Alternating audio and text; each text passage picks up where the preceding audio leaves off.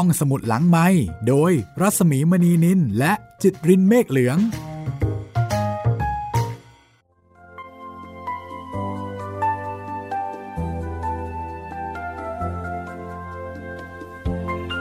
วัสดีค่ะคุณผู้ฟังคะได้เวลาของการใช้บริการห้องสมุดหลังไม้อีกครั้งหนึ่งแล้วนะคะ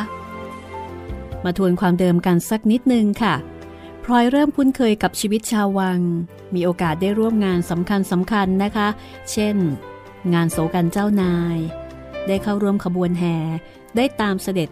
ในงานลอยกระทง ความคิดถึงแม่เริ่มจางคลาย จนเมื่อครั้งล่าสุด พิษมาเยี่ยมตามลำพัง โดยไม่มีแม่มาด้วย พิษบอกคุณสายว่าแม่ของพลอยกำลังตั้งครรภ์กับคุณชิม ซึ่งเป็นสามีใหม่ที่ทำงานอยู่ด้วยกัน ในขณะที่พลอยอายุครบโกนจุก เสด็จจะโกนจุกประทานให้ แต่ว่าจะให้พลอยกลับไปเยี่ยมพ่อที่บ้านก่อน เพื่อแจ้งเรื่องที่เสด็จจะโกนจุกให้ ชีวิตของพลอยก็ดูเหมือนว่าจะเริ่มเข้าที่เข้าทางนะคะ แต่ชีวิตของแม่ ชีวิตของแม่กำลังจะเปลี่ยนไปแล้วก็เปลี่ยนไปเรื่อยๆ ค่ะ การเปลี่ยนแปลงชีวิตของแม่จะมีผลอย่างไรกับชีวิตของพลอยบ้างหรือไม่นะคะ ติดตามได้กับ4แผ่นดินตอนที่ 8 จากบทประพันธ์ของหม่อมราชวงศ์คือกริชปราโมทค่ะ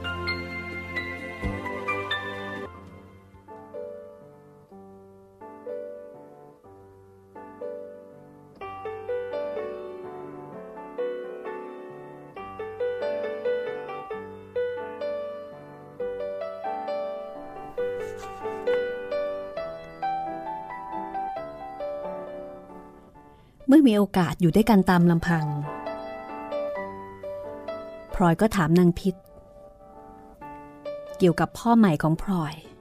และชีวิตใหม่ของแม่ นางพิษเล่าว่า บ่าวก็ว่า เขาเค็มไปหน่อยนะคะ แต่คุณเธอว่าของเธอดี ไว้ใจได้ บ่าวก็เลยต้องนิ่ง แต่ถ้าเขาจะดีจริง ๆ กระมัง คุณพลอยอย่าวิตกไปเลยค่ะ ถ้าไม่ดีจริง คุณแม่จะไปตกล่องปล่องชิ้นกับเขาหรือ คุณเธอเป็นผู้ดี ตาเธอก็ต้องสูง ดูอะไรก็รู้เรื่องฮ่านางพิษ เองเป็นขี้ข้าเขาแล้วยังไม่เจียมตัวเสอะไปเที่ยวว่าเขาอย่างนั้นอย่างนี้ หลังจะลายไม่รู้ตัวนางพิษเริ่มเทศนาเตือนสติตัวเองนะคะ ดูเหมือนว่านางพิษนี่จะมีความขัดแย้ง ใจของนางพิษท่าทางไม่ค่อยชอบ คุณฉิมซึ่งเป็นสามีใหม่ของเจ้านายสักเท่าไหร่ แต่ก็ทำอะไรไม่ได้ เพราะว่าตัวเองเป็นแค่บ่าวพลอยก็ซักต่อว่าตอนนี้แม่อยู่ที่ไหน นางพิษก็บอกว่า ก็อยู่บ้าน อยู่บ้านที่ไปอยู่ตั้งแต่ทีแรกนะคะ ตอนแรกเลยเนี่ย แม่ไปอยู่กับบ่าวสองคน แล้วก็ไปช่วยคนบ้านนอกเอามาไว้ใช้อีกคนหนึ่ง ก็คือเหมือนกับว่าเอาเงินไปไถ่ต่อมานางชิดนางพิษบอกว่า แม่ของพลอยบ่นว่าว้าเวเหงาพอฉิมซึ่งเป็นสามีใหม่ ก็เลยพาน้องสาวที่ชื่อแม่ปรังมาอยู่เป็นเพื่อน มากันสองคนพี่น้อง บอกว่าเพื่อกันคนนินทา แต่เดี๋ยวนี้ อยู่กินกันอย่างเปิดเผยแล้ว ใครๆก็รู้กันทั่ว พิษมาเสียอย่างนี้ แล้วแม่จะได้ใช้ใครล่ะพิษพลอยปารบขึ้นอย่างเป็นห่วงแม่ โถทุ่นหัวของพิษ ตัวเล็กเท่านี้ยังมีน้ำใจเผื่อแผ่ถึงคุณแม่ คุณพลอยไม่ต้องห่วงหรอก พิษไม่มีทิ้งนายของตัวเองซะละ จะเป็นจะตายก็ให้มันรู้กันไป อีกสองสาวันพิษก็จะกลับ เวลานี้ก็ยังไม่เป็นไร เพราะคุณยังไม่เจ็บไข้ ต่อไปก็จะต้องคอยดูกันมากกว่านี้ พิษ แม่ปรังน้องพ่อชิมที่เขามาอยู่นะ่ะเขาทำอะไรบ้างฮึก็มาเป็นนายของพิษอีกคนนะสิคะ ทีแรกก็มาดี เอาใจคุณแม่ปฏิบัติวัดถากทุกอย่าง ไม่ว่าจะพูดอะไรก็เป็นเห็นจริงไปหมด แต่พอกลายเป็นน้องสะพ้ยเท่านั้นแหละ คุณพลอยเอ้ย เปลี่ยนไปเป็นคนละคนทีเดียว เขาทำยังกับเป็นบ้านพี่ชายเขา นิดก็ไม่ได้ หน่อยก็ไม่ได้ เป็นผิดใจไปหมด พี่ชายเขาก็รักน้องสาว คุณเธอก็รักผัว เลยต้องกลายเป็นปฏิบัติน้องผัวไป แต่คุณเธอใจดี อย่างฉันล้วก็ เฮ้อ ทนไม่ไหวละทั้งๆทที่อีพิษมีค่าตัวอย่างนี้แหละ ขืนแหลมมาวันไหน แม่จะตบล้างน้ำให้ลือกันสักที ไม่กลัวไหวกลัวตรวนหรอก ค่อยดูไปสิ พอพูดจบนางพิษก็เอามือตบปากตัวเองเพียใหญ่ โอ้ยอีพิษอีเวนมึงเอาอะไรมาพูดให้ลูกนายของกูฟัง แล้วพิษก็หัวเราะชอบใจ หยิบพัดมาพัดให้พลอยก่อนจะบอกว่า พ่อทีคุณพลอย นอนซะเถอะ บ่าวจะเล่านิทานให้ฟังพลอยก็นอนหลับตาฟังนิทานของนางพิษ เรื่องตาเถนกินหอยจุ๊บแจง ซึ่งเป็นนิยายที่ได้ฟังนางพิษเล่ามาแต่เด็กจนเดี๋ยวนี้ ฟังทีไรเป็นหลับทุกที อีกราวๆอาทิตย์หนึ่งต่อมา คุณสายก็บอกให้พลอยรู้ตัวว่าวันรุ่งขึ้น จะพาพลอยออกจากวังในตอนเช้าเพื่อไปเยี่ยมบ้าน และคุณสายก็บอกให้รู้ตัวด้วยว่า การไปคราวนี้จะไม่มีเวลาอยู่ได้นานนัก เพราะว่าเมื่อคุณสายพูดธุระกับเจ้าคุณพ่อของพลอยเสร็จ และให้โอกาสพลอยได้ปราศัยถามทุกสุขกับพี่น้องตามสมควรแล้ว ก็จะรีบกลับทันที แต่ถึงจะรู้ตัวล่วงหน้าพลอยก็ยังตื่นเต้นกระหายที่จะไปบ้าน เพราะว่าพลอยนั้นจากบ้านมาได้เกือบ 8 เดือน ยังไม่ได้เคยพบหน้าคนทางบ้าน หรือว่าได้ข่าวคราวแต่อย่างใดพลอยจึงคอยเวลาที่จะออกเดินทางไปบ้านด้วยความตื่นเต้น รุ่งเช้า คุณสาให้พลอยกินข้าวแต่เช้า แล้วก็แต่งตัวให้ดูหมดจดเป็นพิเศษ เปิดหีบ หยิบของแต่งตัวมาใส่ให้พลอย พรางอธิบายให้พลอยฟังว่า การแต่งเนื้อแต่งตัวเป็นพิเศษนั้น ไม่ใช่ว่าจะไปโอ้อวดใคร แต่ทำเพื่อกันคนนินทาและเพื่อป้องกันความสงสัยว่าพลอยจะได้รับการเลี้ยงดูที่ไม่ดี และก็เตือนว่าเมื่อไปถึงบ้านแล้ว ให้พลอยระวังกิริยาวาจาให้จงดี เพราะว่าถ้าไปแสดงสิ่งใดให้เป็นที่ตำหนิได้ จะขายพระพักเสด็จผู้เป็นเจ้านายของตน และขายหน้าคุณสายผู้เป็นผู้ดูแลเลี้ยงดูพลอยเองอดสงสัยไม่ได้ว่า คุณสายกับเจ้าคุณพ่อจะรู้จักคุ้นเคยกันเพียงใด จึงถามออกไปขณะที่แต่งตัวอยู่ คุณพ่อของพลอยน่ะเหรอ ป้ารู้จักมานานแล้ว ตั้งแต่ท่านเป็นมหาดเล็กอยู่ในวัง ตอนนั้นป้าจะโตกว่าพลอยสักหน่อย และท่านก็ยังเป็นหนุ่ม ตอนท่านชอบแม่ของพลอย ป้าก็เลยมีโอกาสคุ้นเคยกับท่านไปด้วย ถ้าไม่รู้จักกัน ป้าจะออกไปหาท่านได้อย่างไร พอแต่งตัวเสร็จ คุณสายก็พาพลอยออกจากวัง มีผาด ถือหีบหมากตามหลัง ลงเรือที่ท่าพระ แล้วเรือก็เริ่มข้ามแม่น้ำมุ่งไปยังคลองบางหลวง นี่เป็นครั้งแรกที่พลอยออกจากวัง หลังจากที่เข้าวังกับแม่ สิ่งต่างๆที่ได้พบเห็นระหว่างเดินทาง ยังเรียกร้องความสนใจจากพลอยได้ไม่น้อย โลกภายนอกช่างกว้างใหญ่นะ เต็มไปด้วยคนที่พลอยไม่รู้จัก บางคนมีกริยาวาจากักขละไม่น่าดู เสียงแม่ค้าที่วางหาบอยู่ใกล้ทางลงเรือ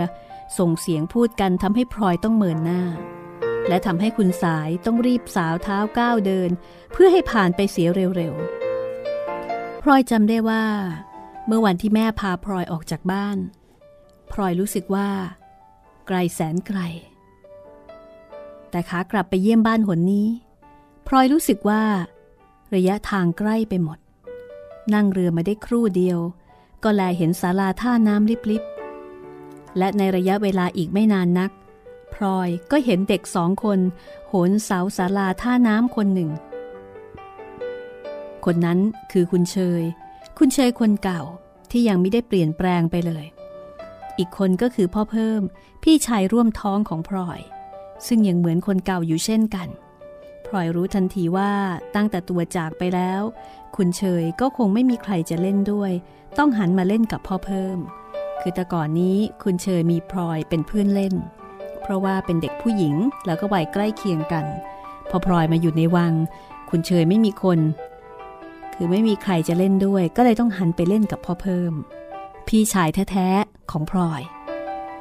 ระหว่างที่เรือแล่นเข้าไปยังตีนท่า คนทั้งสองที่อยู่บนศาลา ยังไม่ทันได้สังเกตว่าใครอยู่ในเรือ แต่พอเรือจะเทียบท่า พ่อเพิ่มหันไม่เห็นพลอยก่อน พอเห็นพ่อเพิ่มก็ตาเบิกกว้าง อ้าปากร้องลั่น คุณเชย ดูสิ ใครมานั่นแน่พอคุณเชยได้ยินเสียงพ่อเพิ่มก็เหลียวมาดู พอเห็นพลอย คุณเชยก็เกาะเสาเต้นด้วยความดีใจ แม่พลอย แม่พลอยมาแล้วแม่พลอยมาแล้ว คุณเชยร้องซ้ำๆอยู่อย่างนั้น จนกระทั่งคุณสายและแม่พลอยขึ้นบันไดไปบนศาลา คุณสายก็ถามขึ้นก่อนว่าพ่อเพิ่มเป็นใคร พอพลอยบอก คุณสายก็บอกว่าเคยเห็นมาตั้งแต่ยังแบบบอกส่วนคุณเชยนั้น คุณสายบ่นอุบอิบว่า กิริยายังกับเด็กผู้ชาย เมื่อได้ความว่าเจ้าคุณพ่อกำลังลงมาดูไม้ดัดอยู่ข้างตึก คุณสายก็ตรงเข้าไป มีผาดถือหีบหมากตามล้างไปติดต่อจากนั้นก็มีพลอยเดินกลาง คุณเชยแล้วก็พ่อเพิ่มเดินขนาบข้าง สนทนาทักถามกันอย่างตื่นเต้น หลังจากที่ไม่ได้พบกันเป็นเวลานาน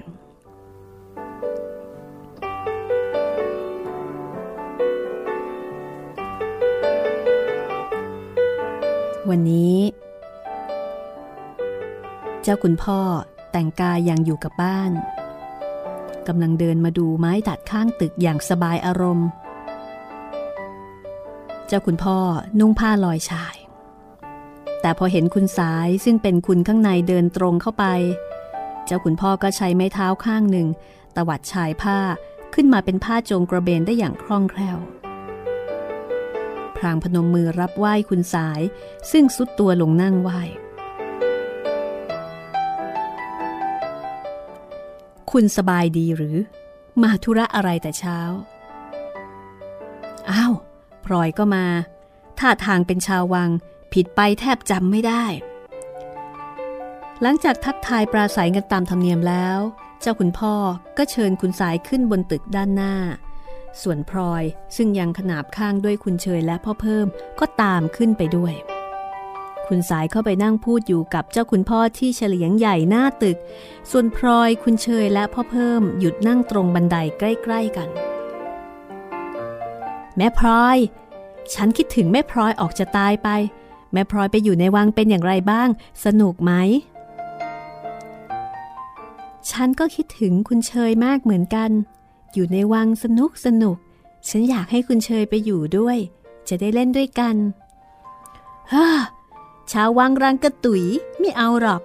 หมอบหมอบคลานคลานสู้อยู่กับบ้านไม่ได้ สบายกว่าพลอย พบแม่บ้างหรือเปล่า พอเพิ่มถาม แม่เข้ามาหาฉันหลายหนเหมือนกัน และพ่อเพิ่มเล่า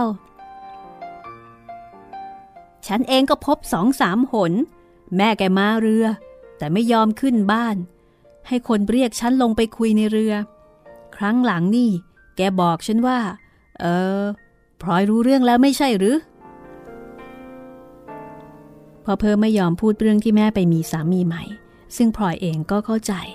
แล้วก็รู้สึกกระดากคุณเชยขึ้นมาทันที แต่คุณเชยก็ทำเป็นไม่รู้ไม่ชี้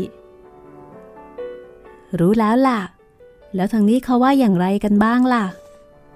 อย่าเอะอะไป ใครก็ไม่รู้ไปบอกเจ้าคุณพ่อ ท่านโกรธใหญ่ สั่งห้ามฉัน ว่าถ้าแม่มาหาอีก ไม่ให้ลงไปพบ ถ้าขืนไม่ฟัง ท่านจะไล่ฉันออกจากบ้านพลอยได้ฟังก็สงสารพ่อเพิ่มขึ้นมาอย่างจับใจนะคะ เพราะว่าพ่อเพิ่มอาจไม่มีโอกาสได้พบแม่อีก ส่วนพลอยนั้นเมื่ออยู่ที่ตำหนักเสด็จอาจมีโอกาสได้พบแม่บ่อยๆ เพราะที่นั่น มีแต่คนที่รักแม่ คงไม่มีใครห้ามปราม แล้วพ่อเพิ่มเป็นอย่างไรบ้าง เดี๋ยวนี้พ่อเพิ่มอยู่กับใคร ก็สบายดี ไม่เป็นไรหรอก เจ้าขุนพ่อท่านให้ฉันขึ้นมานอนที่เฉลียงหลัง ข้างห้องนอนท่าน ทีแรก ฉันจะไปอยู่กับคุณชิด แต่ท่านไม่ยอม ท่านว่าคุณชิดจะทำเสียก็จริงของท่านนั่นแหละ คุณชิดซนออกจะตายไป เกิดเรื่องไม่ได้หยุด คุณเชยหาเรื่อง ก็คุณชิดเธอโตแล้ว จะให้เหมือนเราเด็กๆได้อย่างไรกัน ฉันไม่รู้ล่ะ เจ้าชู้ออกจะตายไป ฉันเกลียดเกลียด หน้าก็ไม่อยากเห็น คุณใหญ่สิ รักคุณชิด ขออะไรก็แอบให้กันทุกที ไม่ให้คุณพ่อรู้พอได้ยินคุณเชยเอ่ยถึงคุณอุ่นพี่สาวใหญ่ พลอยก็ใจเสีย หนักใจขึ้นมาทันที คือกลับมาบ้านได้เจอคุณเชย ได้เจอพ่อเพิ่ม พลอยก็มีความสุข แต่พอพูดถึงคุณอุ่น พลอยก็รู้สึกหนักใจ เพราะว่าอีกประเดี๋ยว เจ้าคุณพ่อก็คงจะสั่งให้พลอยเข้าไปพบคุณอุ่น ในขณะที่คุณสาย ก็เจรจากับเจ้าคุณพ่อของเชอเออของพลอยนะคะ เรื่องที่เสด็จเนี่ยจะโกนจุกให้ โดยบอกว่าเสด็จทรงพระเมตตาพลอยมาก แต่ก็ทรงเห็นว่าพลอยเป็นลูกท่านเจ้าคุณ เมื่อถึงคราวจะโกนจุกก็ไม่แน่ใจ ว่าเจ้าคุณจะประสงค์อย่างไร จึงให้ดิฉันออกมาเรียนถาม ส่วนคุณพ่อของพลอยก็บอกว่า ผมระลึกถึงพระเดชพระคุณเสด็จอยู่เสมอ ที่ทรงพระกรุณาชุบเลี้ยงลูก ลูกคนนี้เมื่อถวายแล้วก็ขอถวายขาด แล้วแต่เสด็จจะทรงเห็นอย่างไร ผมไม่ขัดทั้งนั้น ที่จะทรงพระเมตตาโกนจุกประทาน ผมก็ยินดี เป็นเกียรติยศแก่เด็ก ถ้ากำหนดวันเมื่อถึงเวลาคุณให้คนมาบอกก็แล้วกัน ดิฉันก็นึกแล้วว่าเจ้าคุณคงไม่ขัด แล้วก็ได้ทูลเสด็จไว้แล้ว แต่ท่านรับสั่งให้มาถามเสียก่อน เพราะเป็นลูกเจ้าคุณ แล้วดิฉันจะเข้าไปกราบทูลอย่างที่เจ้าคุณพูด อ้าว นี่พลอยไปไหน เสียงเจ้าคุณพ่อถามหา พลอยได้ยินเสียงก็โผล่หน้าเข้าไปจากบันได แล้วก็คลานขึ้นไปนั่งข้างๆ คุณสาย เจ้าคุณพ่อยิ้มมองดูพลอย ก่อนจะบอกว่า กิริยามารยาทดูเรียบร้อยขึ้น เห็นจะได้อาศัยคุณช่วยขัดเกลา ผมก็ขอฝากให้คุณช่วยกวดขันให้ดีด้วย อย่าได้เกรงใจ คุณสายอมยิ้ม มองดูพลอยแล้วก็นิ่ง ไม่พูดว่าอะไร อีกครู่หนึ่ง สิ่งที่พลอยกลัวก็มาถึง พลอย ไปหาแม่อุ่นเขาสิ เขาบ่นถึงอยู่เหมือนกัน จริงๆแล้วพลอยไม่อยากไปเลยนะคะ แต่เมื่อเป็นคำสั่งเจ้าคุณพ่อ พลอยก็จำต้องทำตามอย่างไม่มีทางหลีกเลี่ยง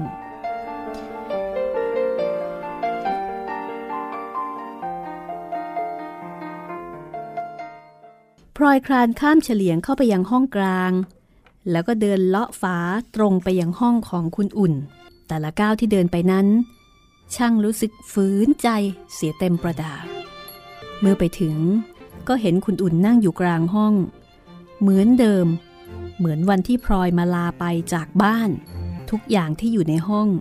ก็ยังคงเหมือนเดิม มิได้มีสิ่งใดเปลี่ยนแปลง ตลอดจนความมืดครึ้มทั่วไป ก็ยังคงเหมือนเดิม คุณอุ่นชอบอยู่ในห้องที่มืดมืดครึ้มครึ้มเพราะต้องการจะบ่มผิวมีให้กร้าน ตรงหน้าคุณอุ่นมีหีบเหล็กใบหนึ่งพลอยรู้ว่าเป็นหีบเครื่องเพชร คุณอุ่นกำลังหยิบแหวนหลายวงจากหีบนั้นขึ้นมาใส่นิ้ว แล้วก็เหยียดแขนออกไป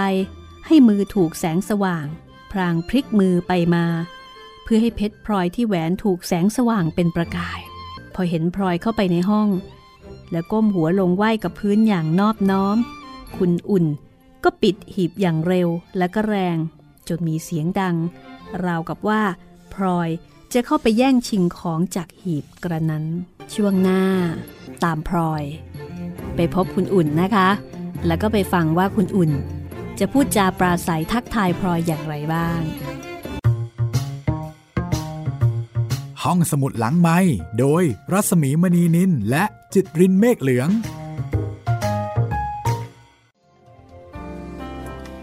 มาถึงตอนที่ 8 แล้วนะคะสำหรับสี่แผ่นดินบทประพันธ์ของหม่อมราชวงศ์คึกฤทธิ์ปราโมทนะคะ ยังคงอยู่ที่แผ่นดินที่หนึ่งค่ะ แล้วก็เป็นช่วงเวลาสำคัญอีกช่วงหนึ่งซึ่งพลอยกำลังจะเปลี่ยนผ่านจากวัยเด็กไปสู่วัยสาวนะคะ เด็กสมัยนั้นต้องโกนจุก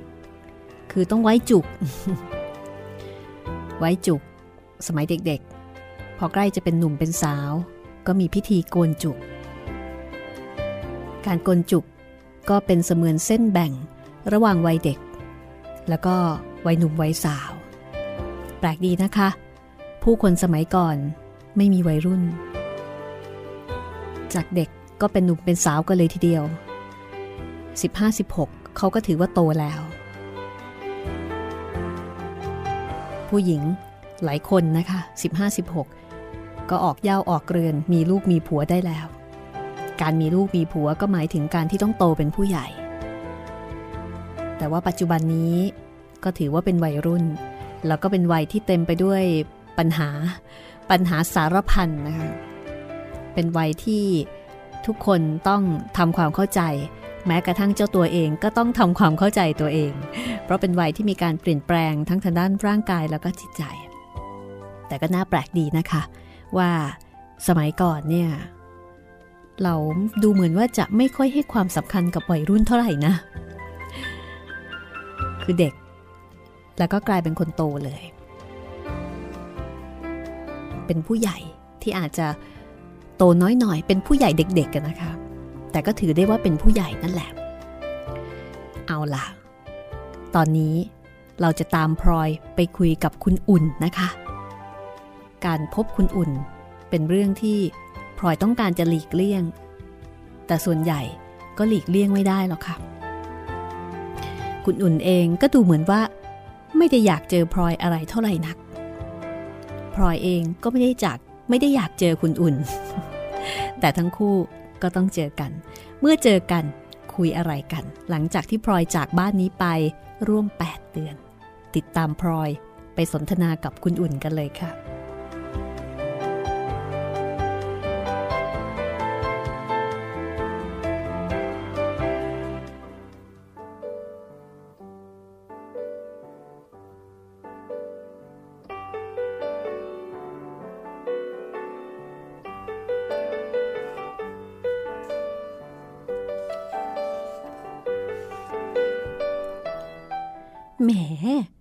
ชาววัง กลับมาเมื่อไหร่ยะ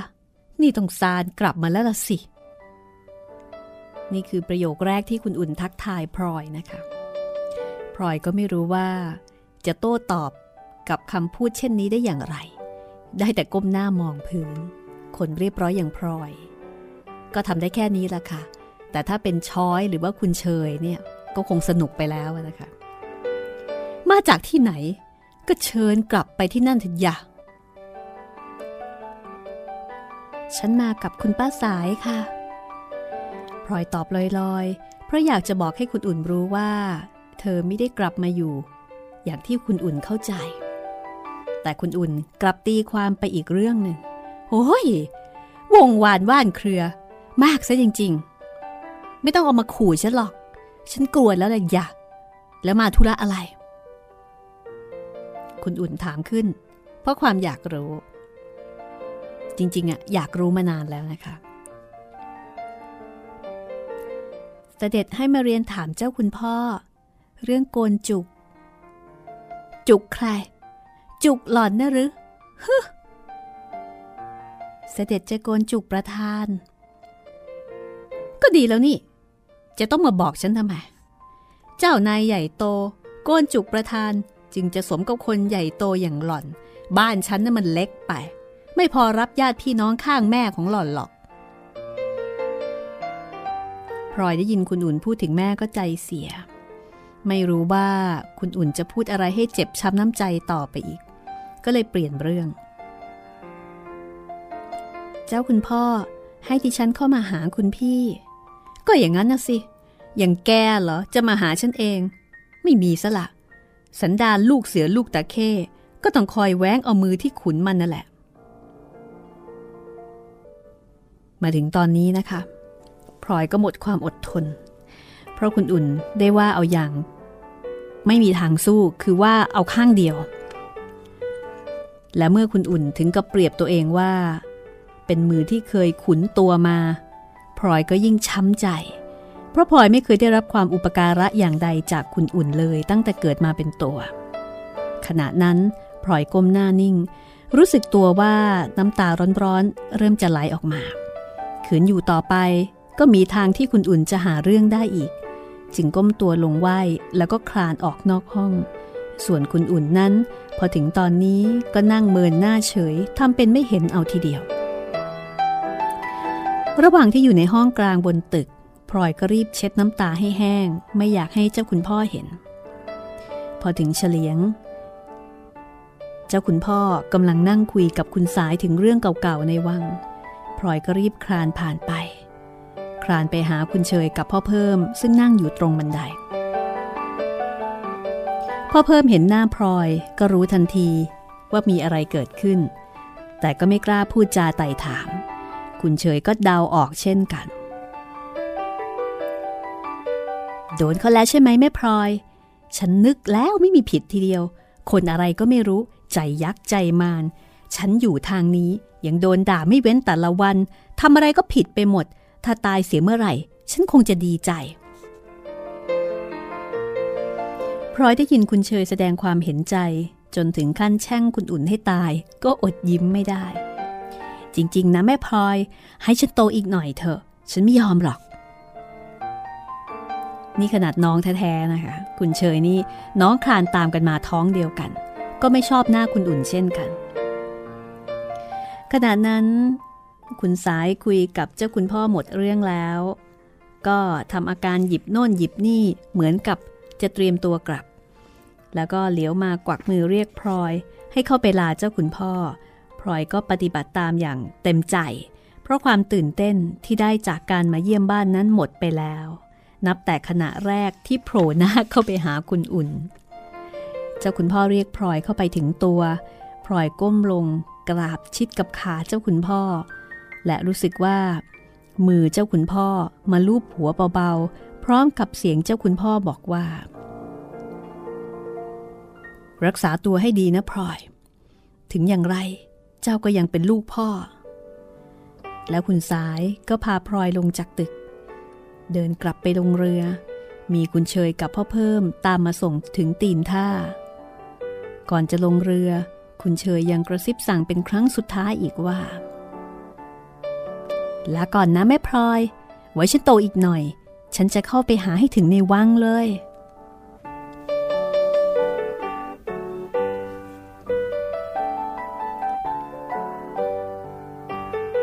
ตั้งแต่พลอยกลับจากบ้าน ครั้งที่ไปกับคุณสายครั้งนี้แล้ว ชีวิตของพลอยก็คงอยู่อย่างเดิมต่อไป ที่มีเปลี่ยนแปลง จนพลอยสังเกตเห็นได้ง่าย ก็คือการที่เสด็จ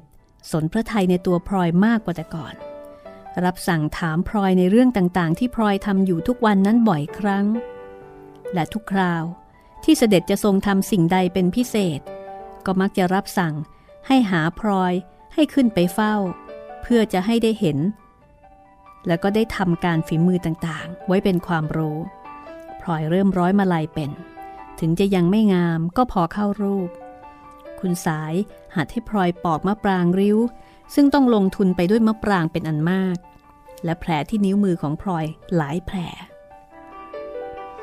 และเมื่อพลอยปอกมะปราง พอแลเห็นริ้วได้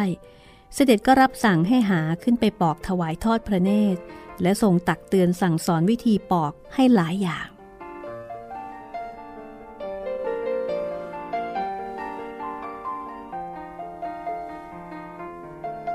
จุดสนใจเป็นที่สุดก็คือการโกนจุกที่จะมาถึงต่อไปในเวลาอีก 6 หรือ 7 เดือนข้างหน้า งานโกนจุกนั้น เสด็จรับสั่งให้มีที่บ้านช้อย และให้พ่อของช้อยเป็นเจ้าของงานร่วมกับคุณสาย เสด็จประธานอุปการะในเรื่องการใช้จ่ายทั้งหมดในงาน และก็ของแต่งตัวของเด็กทั้งสองคนนั้น ก็จัดออกไปจากตำหนัก ตั้งแต่เครื่องแต่งตัวฟังสวดมนต์ ไปจนถึงวันโกนจุกและทำขวัญ เสด็จสนพระไทยมากแล้วก็ทรงสนุกในการค้นหาเครื่องแต่งตัวของช้อยและพลอยให้เข้าชุดกัน ถึงกับต้องเรียกคุณสายขึ้นไปปรึกษาเรื่องนี้อยู่บ่อยๆ ยิ่งไกลวันเข้ามา เรื่องโกนจุกเด็กทั้งสอง ดูจะเป็นเรื่องใหญ่ขึ้น กลายเป็นธุระหน้าที่ ให้วุ่นวายกันไปทั้งตำหนัก เป็นเหตุให้ข้าหลวงในตำหนักหลายคนที่โตโตเป็นสาวแล้ว เรียกงานโกนจุกนั้นว่างานโศกันแม่พลอย หรืองานโศกันแม่ช้อย ตามแต่จะนึกออก แต่ทุกคนก็มิได้รังเกียจ เพราะต่างคนต่างก็นึกสนุกอยู่เหมือนกัน มีคนสมัครออกไปช่วยงานกับคุณสายที่บ้านพ่อของช้อยก็หลายคนแรกๆพลอยก็มิได้สู้สนใจเท่าไหร่นัก เพราะยังมองไม่เห็นว่าตัวเองจะเกี่ยวข้องอย่างไร และนึกไม่ถึงว่าจะเป็นบุคคลสำคัญในงานนั้นเพียงไหน ที่พลอยดีใจว่าจะได้โกนจุกนั้น ก็เพราะจะได้หมดจุก อันเป็นภาระที่ต้องกล้าววันละหลายหนนั้นประการหนึ่ง เมื่อโกนแล้วก็จะได้พ้นทรมานจากการโกนศีรษะส่วนอื่นด้วยมีดโกนทื่อๆ ซึ่งทำให้ต้องเจ็บ และการถอนไรจุก บางครั้งซึ่งเจ็บไปกว่าเป็นประการที่สองและประการที่สามที่ออกจากสำคัญมากก็คือ ผู้ที่โกนจุกแล้ว นับว่าได้ก้าวย่างพ้นความเป็นเด็กออกไปอีกขั้นหนึ่ง ซึ่งเป็นสิ่งที่ควรจะสบายใจ เพราะการพ้นจากภาวะที่เป็นเด็กต้องถูกดุถูกว่าอยู่เป็นนิด แล้วได้เป็นผู้ใหญ่ที่อิสระแก่ตัวทำอะไรทำได้นั้น เป็นของที่พลอยเร่งวันเร่งคืนให้ถึงเร็วๆอยู่ไม่น้อย ส่วนช้อยนั้นดูไม่ค่อยสนใจต่อรายละเอียดเรื่องโกนจุกสักเท่าไหร่ สิ่งที่ช้อยคอยวันคอยคืนนั่นก็คือ การที่จะได้กลับไปอยู่ที่บ้านชั่วคราวในระหว่างงาน ซึ่งคุณสายบอกว่า จะต้องไปอยู่ถึง 7 วันเป็นอย่างเร็ว อย่างช้าก็ 10 วัน เพราะไหนจะต้องไปเตรียมงาน แล้วก็จะต้องมีเวลาเก็บของอีกสองสามวัน จึงจะกลับเข้าวังได้พลอยเห็นความดีใจอย่างมากมายของช้อยที่จะได้กลับบ้าน เห็นแล้วก็อดนึกอิจฉาไม่ได้ ตั้งแต่ช้อยรู้ว่าพลอยจะได้ออกไปค้างที่บ้านด้วยกัน ช้อยก็เริ่มคุย อวดคุณสมบัติวิเศษต่างๆ ที่บ้านตน จริงบ้างไม่จริงบ้าง ตามประษาเด็กที่รักบ้าน และได้รับความสุขจากพี่น้องที่ห้อมล้อมอยู่ทางบ้าน เท่าที่ได้ฟังช้อยคุย พลอยก็รู้ได้ว่า บ้านของช้อยไม่ได้ใหญ่โตกว้างขวาง เท่ากับบ้านฝ้าข้างโน้นของตน แต่พลอยก็รู้ตัวว่า ไม่อยู่ในฐานะที่จะนำเรื่องทางบ้านเล่าอวดช้อย และชวนช้อยไปค้างบ้านเป็นการตอบแทนได้ เพราะว่าแม้แต่ตัวพลอยเอง จะได้กลับไปอีกหรือไม่ พลอยเองก็ยังไม่แน่ใจ ถ้าทางบ้านฝ้าข้างโน้นมีเพียงเจ้าคุณพ่อ คุณเชย และพ่อเพิ่ม ถึงแม่จะอยู่หรือไม่ก็คงไม่สู้ไกลนัก แต่การที่มีคุณอุ่นอยู่ที่บ้านนั้นด้วย และอยู่ในฐานะเจ้าของบ้านทำให้พลอยไม่กล้านึกอาจเอื้อมไปถึงได้ ความสนใจของพลอย เกี่ยวกับการโกนจุกมาเพิ่มขึ้น จนเข้าขั้นตื่นเต้น เมื่อใกล้วันงานเข้าไปอีก ถึงตอนที่เสด็จ เริ่มทรงจัดของแต่งตัวประธานพลอยตื่นเต้นเมื่อเห็นของแต่งตัวที่ถูกเตรียมไว้สองชุด เกี้ยวที่ทำด้วยทองคำประดับเพชรพลอยแวววาม ผ้ายกทองสีสดที่พลอยจะได้นุ่ง ชวนให้ต้องชำเลืองดูบ่อยๆ ครั้นแล้วก็ถึงตอนปักนวม ซึ่งทั้งสองคนจะต้องสวมรอบคอในวันนั้น ในขั้นแรก คุณสายเรียกพลอยและช้อยไปวัดคอ และส่วนกว้างของไหล่ เพื่อให้ได้ขนาดที่จะเย็บนวมนั้นด้วยผ้า ต่อจากนั้นไป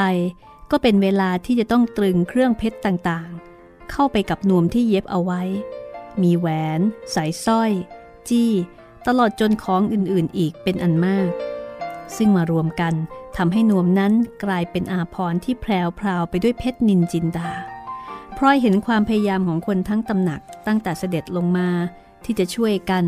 ทำให้ตนได้แต่งกายอย่างสวยงามที่สุดในงานโกนจุกนั้น ก็อดที่จะปลื้มใจเสียไม่ได้ และความรู้สึกที่สำคัญนั้นก็คือ แม้ว่าแม่ของตนจะอยู่ไกล มีอุปสรรคไปมาหาสู่กันไม่ได้ แม้ว่าทางบ้านจะมีอุปสรรคกีดขวางมิให้พลอยไปมาได้สะดวก แต่ก็ยังมีเสด็จซึ่งเป็นเจ้านายใหญ่โต และมีคนอีกกลุ่มหนึ่งที่มีความเมตตาต่อตน เห็นพลอยเป็นคนที่ยังมีความสำคัญอยู่ พอถึงกำหนดวันงาน คุณสายก็บอกให้รู้ว่า จะต้องพาพลอยและช้อยออกไปอยู่ที่บ้านข้างนอกวางก่อนวันงานเจ็ดวัน เพราะว่ามีเรื่องที่จะต้องทำมากมาย คุณสายรับตรงๆว่าไม่ไว้ใจพี่สะพ้ยคือมารดาของช้อยผู้อยู่ทางบ้าน โดยบอกว่าเป็นผู้ที่มีอารมณ์ดีเกินไป ดีแต่นั่งนัดยานัด ถ้าปล่อยให้เป็นผู้อำนวยการของงานที่จะมีขึ้น โดยที่คุณสายไม่ออกไปดูเอง งานนั้นอาจจะล้มเหลวลงทั้งงานก็ได้ ด้วยเหตุนี้ คุณสายก็เลยพาพลอยและช้อยขึ้นไปทูลลาเสด็จพร้อมกัน แล้วก็หอบข้าวของพรุงพรังออกจากประตูวังในเช้าวันหนึ่งโดยมีพลอย ช้อย และผาด พร้อมด้วยคนอื่นๆ ที่สมัครไปช่วยงานติดตาม ถือของไปพร้อมกัน ที่หน้าประตูวังชั้นนอก มีรถม้ามาคอยอยู่สองคัน พี่เนื่องพี่ชายของช้อยยืนยิ้มกำกับอยู่ โดยบอกว่าคุณพ่อให้มารับ คุณสายขึ้นรถม้าคันเดียวกับเด็กๆ และพี่เนื่อง พร้อมกับหีบของแต่งตัวต่างๆ ที่คุณสายไม่ยอมให้ใครถือ ส่วนคนอื่นๆนั้น ขึ้นรถม้าอีกคันหนึ่งตามมาติดๆ ระหว่างทางช้อยก็คุยกับพี่เนื่องมาตลอด ส่วนพลอยก็นั่งมองสิ่งต่างๆสองข้างทางด้วยความตื่นเต้น เพราะครั้งนี้เป็นอีกครั้งหนึ่งที่พลอยเดินทางไปในทางที่ไม่เคยผ่านในชีวิต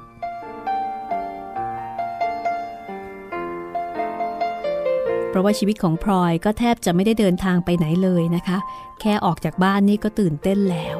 แต่ว่าครั้งนี้ไปบ้านของชอย รถม้าสองคันก็แล่นฝุ่นตลบ แล้วก็เป็นช่วงเวลาที่พลอยรู้สึกว่านานเอาการ จนกระทั่งไหนที่สุด รถก็มาจอดอยู่ริมถนน ตรงปากตรอกซึ่งมีสะพานยาวทำด้วยไม้กระดานเป็นทางเดินเข้าข้างใน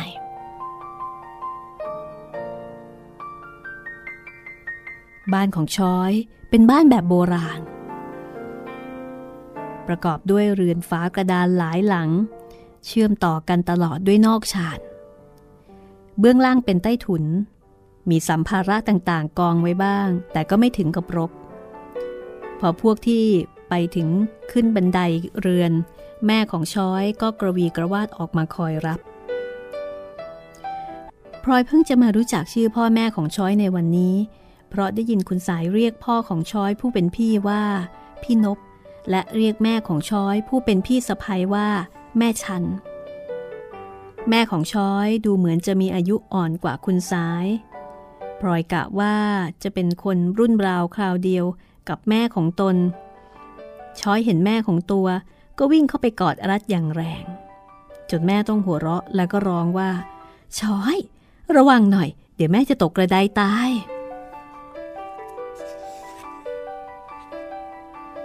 ความดีใจของช้อยที่ได้พบพ่อแม่ ดูเหมือนจะกินเวลาไม่นานนัก เพราะว่า พอขึ้นไปบนเรือนหลงนั่งพูดจากันได้ไม่นาน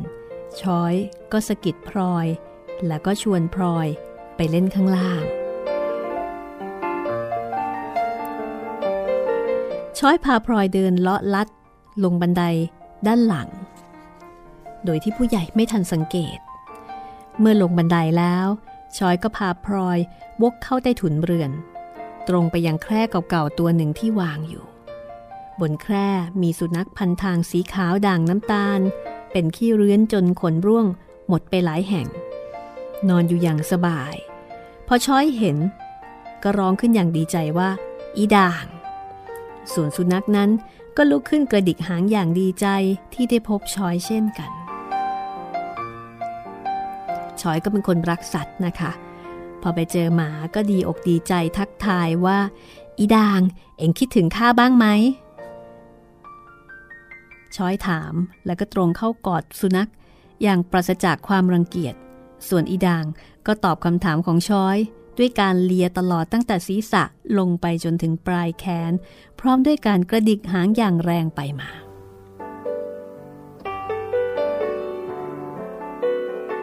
นี่ไงพลอย อีด่างของฉัน ดูสิ ไม่ได้พบกันตั้งนาน มันยังจำฉันได้เลย ทีแรกฉันจะเอาเข้าไปในวังด้วยแล้ว แต่คุณอาไม่ยอม กลัวว่ามันจะไปเห่าหนวกหู น่าเอ็นดูไหมล่ะพลอย พลอยมองดูอีด่างแล้วก็ได้แต่ยิ้ม เพราะอีด่างนั้นมีวัยและสังขารเกินหน้าเอ็นดูเสียแล้ว อาจจะเป็นเพราะออกลูกมากหรืออะไรก็ตามแต่ อีด่างพร้อมโกโรโกโส และก็เป็นขี้เรือนมากกว่าที่พลอยนึก เมื่อมองเห็นแต่ไกล ระหว่างที่ช้อยยังกอดจูบกับอีด่างอยู่ด้วยความสนิทสนมนั่นเอง พลอยก็เริ่มเหลียวมองดูบริเวณบ้านของช้อยทั่ว ๆ ไป ด้วยความสนใจ ตอนหน้า เราจะติดตามพลอยนะคะ ไปสำรวจบ้านของช้อย ทั้งความเป็นบ้าน ในด้านของรูปธรรม และความเป็นบ้านที่หมายถึงครอบครัว ความรัก ความอบอุ่นในครอบครัวของชอย ว่าจะแตกต่างไปจากครอบครัวของพลอย มากน้อยแค่ไหนอย่างไรสี่แผ่นดินตอนที่ 9 ตอนหน้าค่ะ ห้องสมุดหลังไม้โดยรัสมีมณีนินและจิตรินเมฆเหลือง